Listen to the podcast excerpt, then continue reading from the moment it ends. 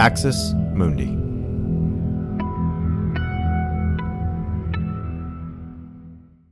You're listening to an Irreverent podcast.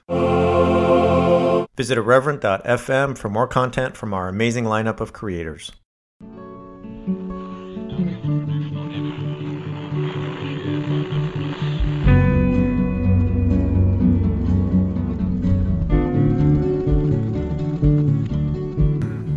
Welcome to Straight White American Jesus. My name is Brad Onishi, faculty at the University of San Francisco. Our show is hosted in partnership with the Capps Center, UCSB, and I'm here today with my co host.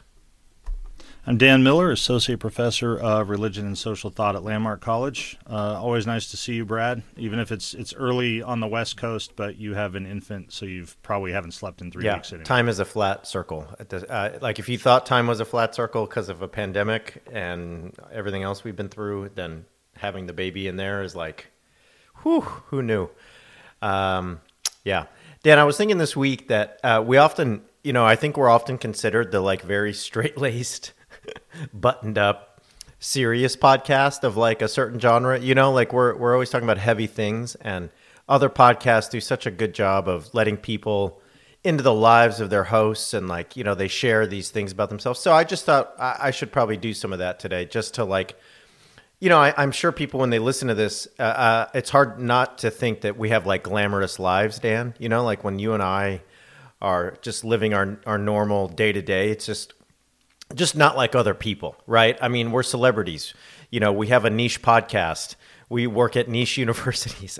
Uh, if you can't hear the sarcasm in my voice, friends, please. Uh, neither Dan nor I are celebrities, nor are we uh, important. But um, I just want to give people a window into like the very sexy, intrepid Indiana Jones sort of uh, nature of my life as a professor, as a writer. You know what I mean? It's just it's very uh, it, it's it's very alluring. So um, I have an, a newborn who's four, well, actually just five months now, and so she goes to bed about eight o'clock every night. And um, uh, when that happens, I'm usually like, you know, I'm gonna stay up for a while and get a little crazy. Maybe 8:30. I may stay up till 8:30, maybe 8:45. And uh, you know, recently my obsession has been reading the Commissaire Maigret novels by the Belgian author Georges Simenon. And so I've been reading all these French uh, detective novels in French. And uh, that's what I do for about half an hour before bed. And what is great, Dan, about reading uh, French so often is you get to notice all of these linguistic things you never noticed before. So let me just give you a couple, right? Uh, Simenon in these detective novels uses the reflexive verb quite often, se taire, right? And it means to like shut up and just look. And it occurs to me, Dan, that this is where we get the English word stare, right? Se taire, stare. I haven't looked that up, but it has to be true. Another example Simenon uses the reflexive verb quite often, s'éponger, right? And that means to wipe your brow, right? To basically mop up sweat from your brow or your lips or your face, whatever.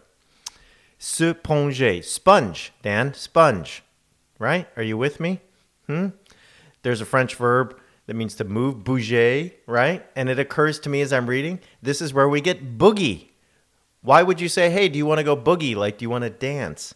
You know, there's a French word briser, which means to break and it occurs to me that this is where we get the word breeze. Anyway, I don't know if any of this is true, but when I'm living my very sexy, intrepid life at 8:38 p.m. before I go to bed, these are the things I think about. So, you're welcome everyone. You've now got a window into my life. I feel like a YouTuber. I feel like an Instagram influencer now.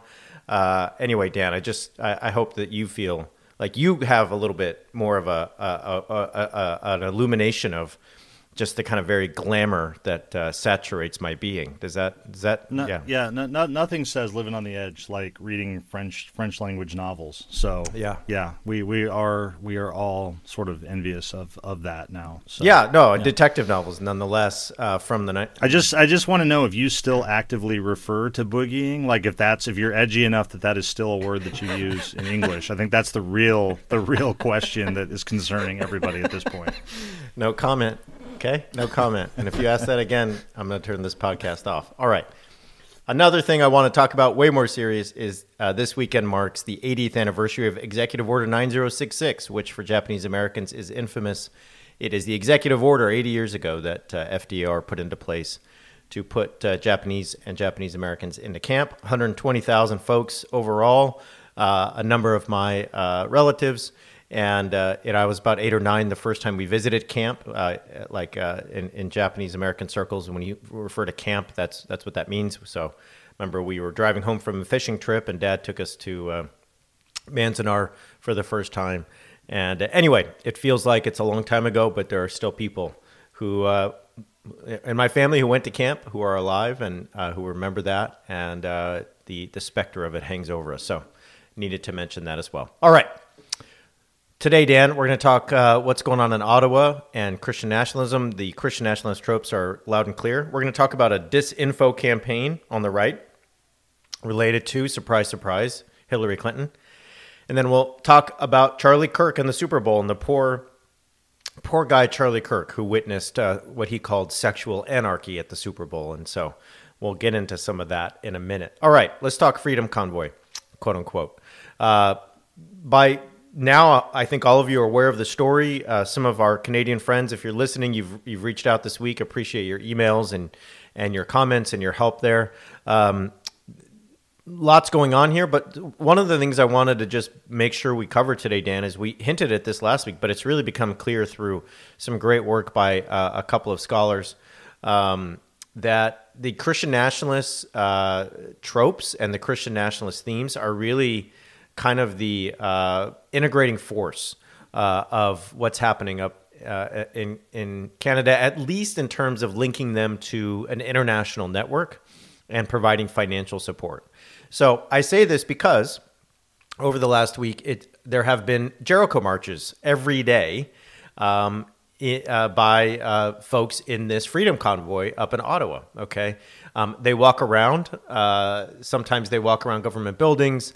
Um, they uh, bear Canadian flags. They sing hymns. They recite the Lord's Prayer. They blow shofars. This should sound familiar, Dan. Um, this is what happened the night before January 6th. It happened back in December uh, 2020, or 2021, excuse me. No, December 2020. Good Lord, time is a flat circle. Thanks for listening to this free preview of our Swag episode.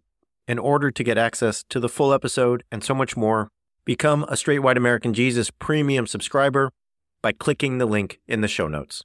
It'll take you like two clicks, I promise. In addition to getting access to this episode, you'll have access to the entire Swag archive, over 550 episodes. You'll also get an extra episode every month, ad free listening, Discord access, and so much more. All that for less than six bucks a month, and it helps us keep our flag up and continue to safeguard democracy from religious nationalism, extremism, and rising authoritarianism. Check it out. It's not hard, I promise.